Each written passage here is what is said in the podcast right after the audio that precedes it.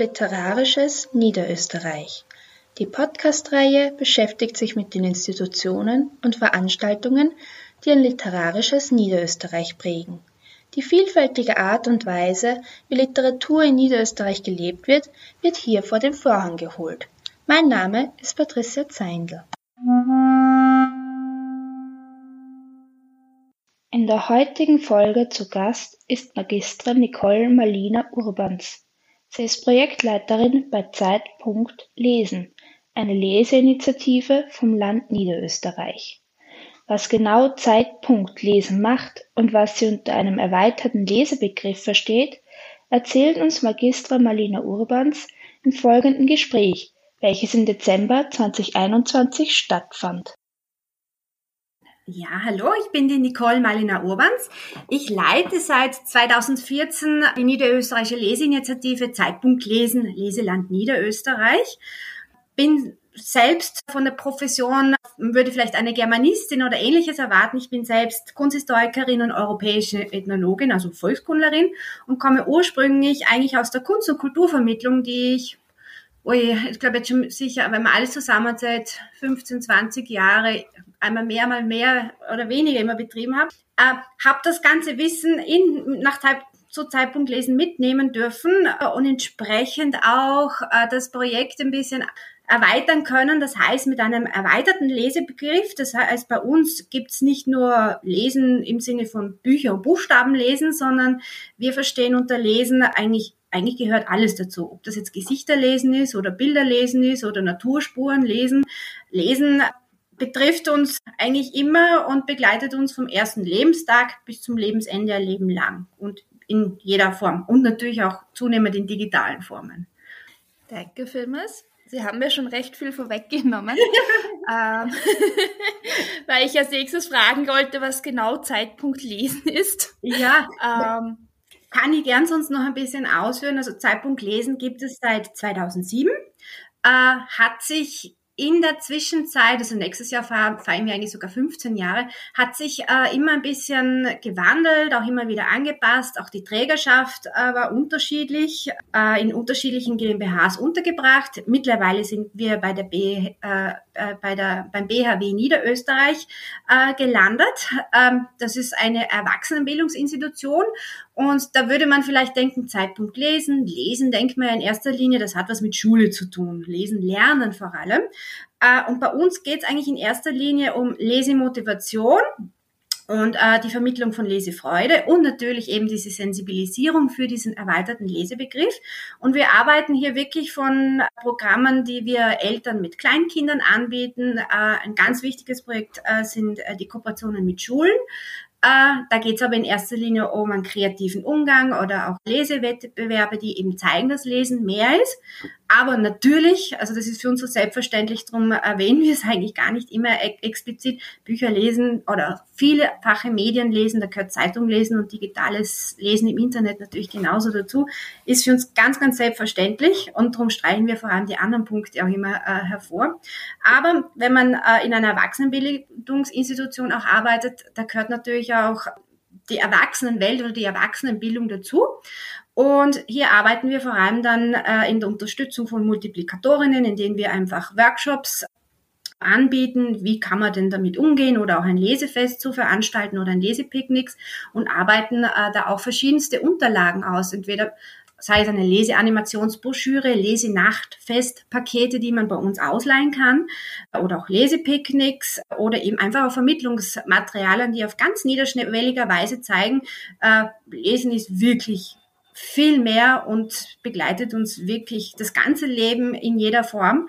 Ähm, das können zum Beispiel ganz einfache Postkarten sein, wo drauf, zum Beispiel, drauf sind zum Beispiel Tierspuren einfach die Tiere, die diese Spuren hinterlassen, zuzuordnen. Also das ist so, so ganz eine, eine, eine Lesekompetenz, die uns seit Menschen, glaube seit Anbeginn begleitet. Da sieht man auch, wie lebensnotwendig das Lesen damals schon war.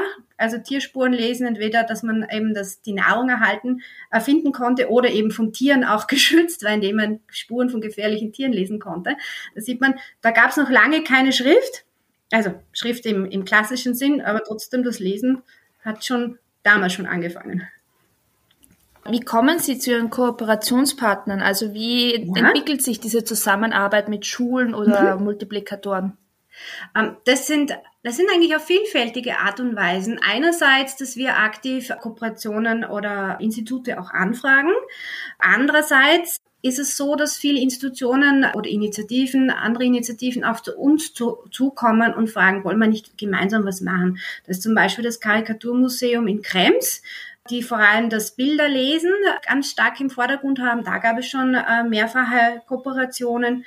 Oder wir sind natürlich in der wir sind auch in der Hol in der Kulturregion Niederösterreich verortet. Da gibt es noch zwischen den verschiedenen Töchtern auch immer wieder interne Kooperationen, wo es eben gut passt, äh, wo vor allem auch Programme mit Familien äh, gefragt sind. Es sind auch zum Beispiel Bildungswerke, die auf unsere Equipment zum Beispiel zurückgreifen oder auch in einem Webinar einfach das Know-how to für, um eben Familienfeste oder Workshops zu gestalten, einfach auch zurückgreifen oder auch direkt anfragen. Also bei uns ist auch sehr vieles, wir versuchen immer up-to-date zu sein und auch zu reagieren, was denn gebraucht wird. Weil wenn wir im stillen Kämmerlein einfach überlegen, das wäre gut und die Welt da draußen braucht was anderes, dann arbeiten wir genau an dem vorbei. Und umgekehrt sind wir sehr dankbar, wenn zum Beispiel, ich darf immer Workshops bei der Lehrgang für Schulbibliothekarinnen äh, Zeitpunkt Lesen vorstellen. Und da sind die Feedbacks zum Beispiel, was die Schulbibliothekaren ganz konkret brauchen, damit sie einfach in der Schule gut aktiv sein können und auch ihre Schülerinnen gut und Schüler gut unterstützen können. Ähm, ganz, ganz wichtig. Und entsprechend von diesen Rückmeldungen von den Menschen, die direkt äh, dann auch mit der äh, Zielgruppe zu tun haben, können wir dann auch unsere Programme anpassen, adaptieren oder gemeinsam auch was Neues äh, kreieren. Wie kommen Sie auf die Ideen für Ihre Projekte und wie erfolgt dann die Entwicklung? Also auf Ihrer Homepage ist es ja total toll aufgeteilt, was Sie da alles haben. Mit den ganzen Materialien haben Sie uns eh auch gerade eben noch erzählt. Ja. Was ist quasi die Initialzündung und wie kommt man dann zum fertigen Projekt? Mhm. Also es ist sehr viel hausgemacht. Das Tolle ist, dass äh, äh, momentan sind wir zu zweit bei Zeitpunkt lesen, mit aber ganz unterschiedlichen äh, Herkünften und Erfahrungen, wo wir einfach unsere Erfahrungen äh, rausholen und schauen, wo können wir auch uns gut selbst einbringen. Beispielsweise Lesenachtfeste, was ist das, das kommt alles jede, kommt immer wieder jedes Jahr neu.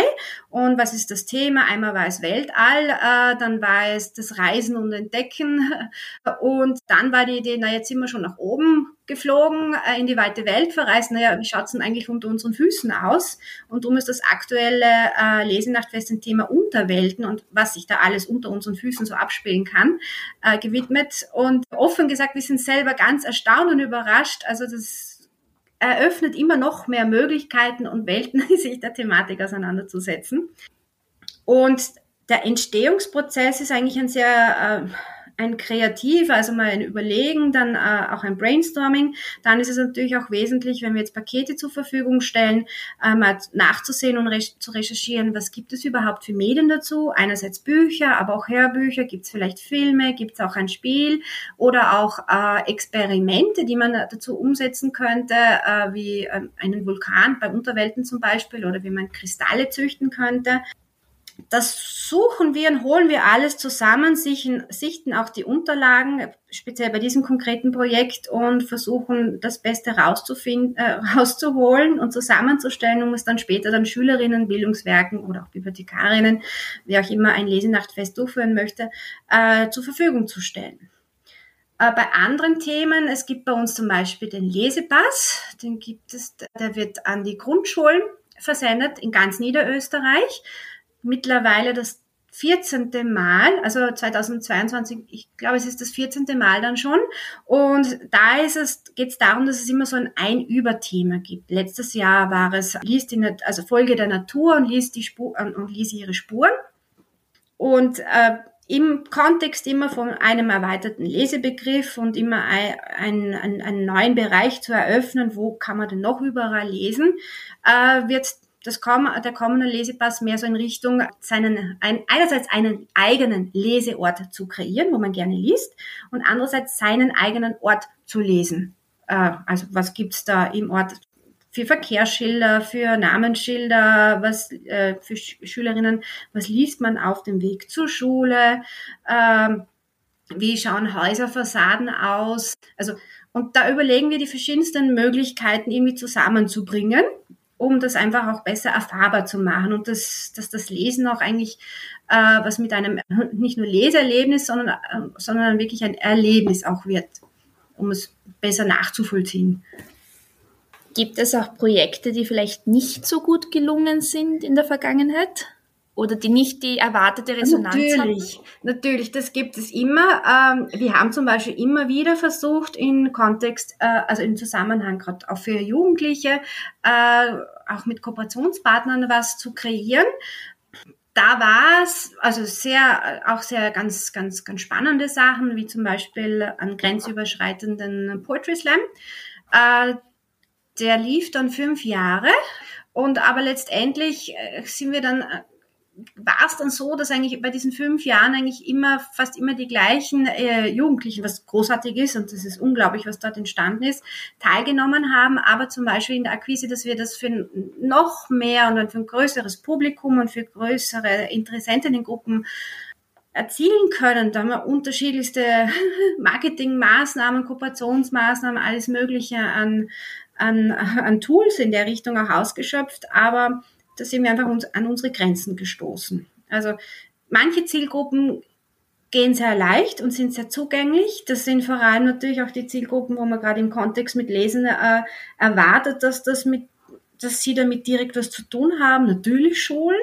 Wenn es dann aber, wenn man denkt, na ja, mit Jung, als Jugendliche muss man ja sowieso schon perfekt lesen können und äh, dann wird es dann immer schwieriger, das zu erklären, äh, dass, eben, dass es nicht nur ums Lesen lernen geht, sondern eben um ein Vielfaches mehr. Können Sie uns Ihren Alltag vorstellen, also Ihren Arbeitsalltag? Meinen Arbeitsalltag. Hm.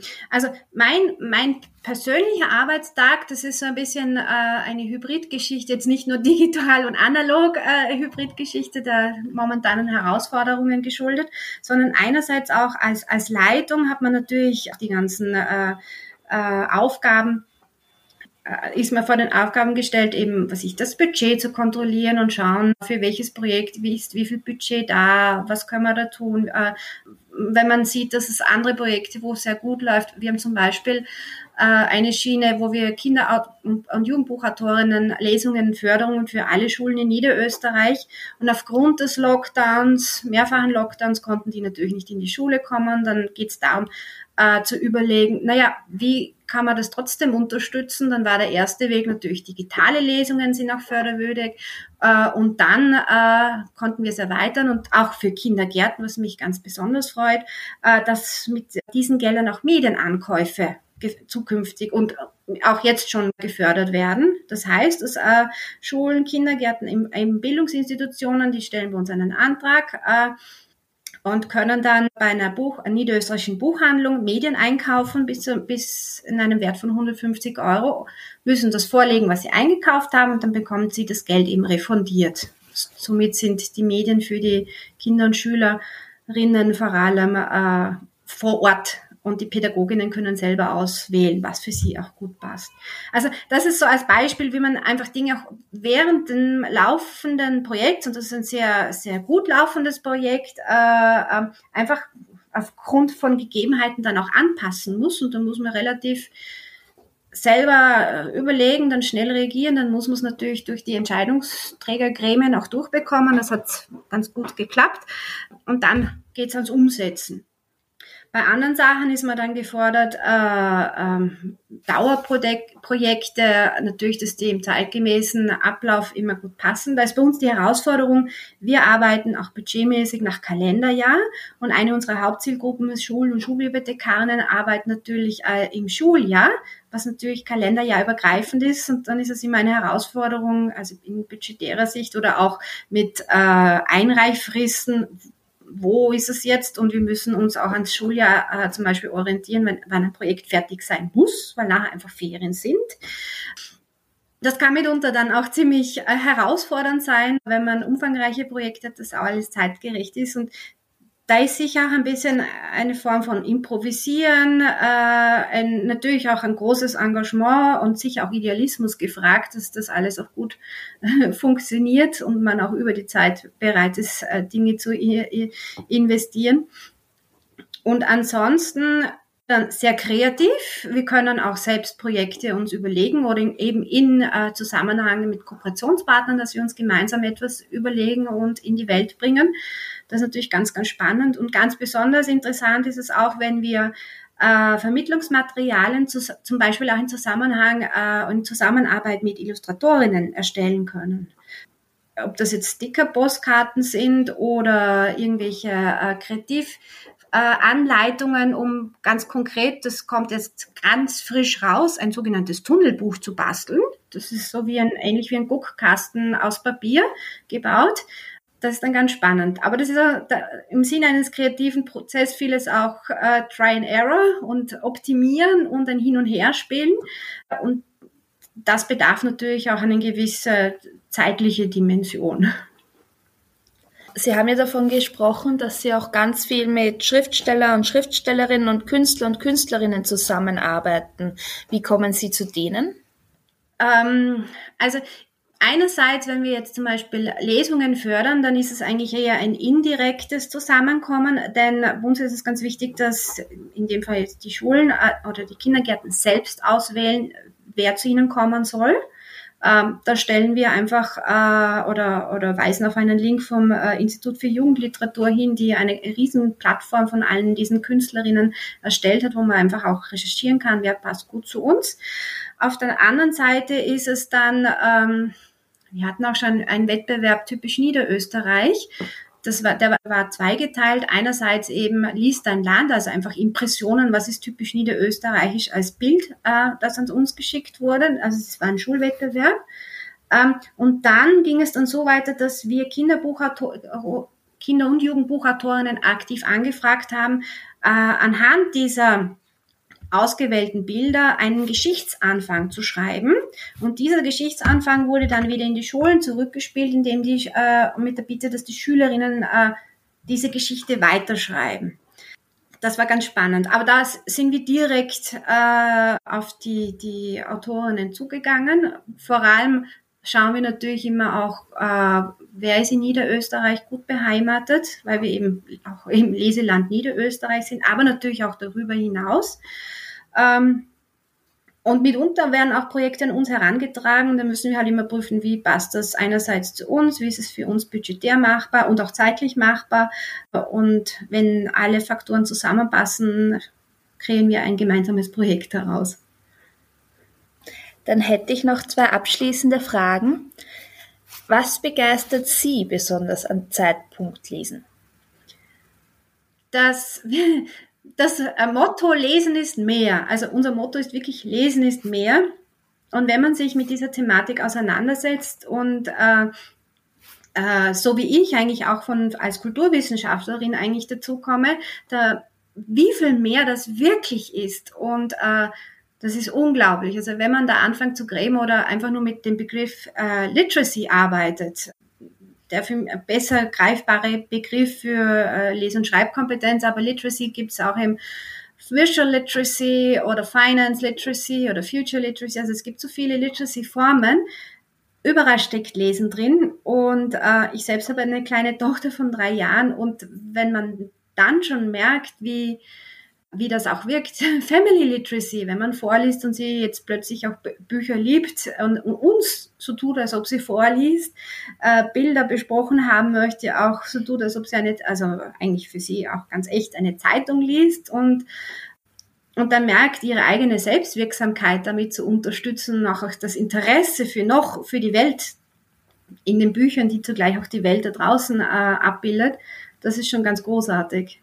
Und eben das vermitteln zu dürfen, äh, auch an Institutionen, wo das Lesen ganz klassisch verortet ist und da vermitteln zu dürfen, äh, da gibt's ja noch mehr, was die eh schon ohne viel, ohne ohnehin ganz viel machen und dann und denen ganz viele Perspektiven eröffnen kann und umgekehrt auch wieder viele zulässt. Das ist ganz großartig. Und die kreativen Möglichkeiten, die bei Zeitpunkt Lesen gegeben sind. Das ist nicht selbstverständlich macht aber, ich glaube, auch das Projekt aus. Danke vielmals. Gibt es noch etwas, das Sie gerne hinzufügen möchten? Möchte ich etwas hinzufügen? Äh, natürlich ist der große Wunsch, äh, dass, dass die Welt, dass alle Welt erkennt, äh, wie Lesen nicht nur was mit Lesen lernen und, und, und äh, Lesen findet nur in der Schule statt. Also dass es wirklich verinnerlicht wird, äh, erstens die Wichtigkeit von Lesen und äh, andererseits eben das Lesen wirklich ab dem ersten Lebenstag beginnt. Und wenn ein Kind das Gesicht von den Bezugspersonen im weitesten Sinne liest, das ist schon ein Lesen. Und was mir persönlich noch ganz wichtig wäre, äh, Vorlesen ist zum Beispiel eine ganz, ganz wichtige Rolle im, im Laufe einer Lesebiografie. Und leider wird es oft gemacht, dass wenn die Kinder dann schon selber lesen können, dann hört das abrupt auf. Und de facto, und das äh, unterstreicht auch die Wissenschaft, äh, vorlesen kann man immer. Also ist auch wichtig, das ist eigentlich eine Beziehungsebene, eine Beziehungsart äh, und wo auch das Sprechen miteinander auch unterstützt, überhaupt das Miteinander da gibt's kein Ende. Also selbst Erwachsene können sich äh, untereinander gut vorlesen, sei das den Zeitungsartikel, der die eine Person gerade liest und der anderen äh, gerade vorliest, was sie entdeckt hat, oder etwas im Internet, oder auch Liebesromane oder Liebesgedichte. Also gerade das zeigt, äh, dass Lesen auch eine Beziehung, also eine ganz wesentliche Beziehungsebene hat. Das wäre mir sicher noch wichtig. Eben. Dann danke vielmals für das Interview. Sehr gerne. うん。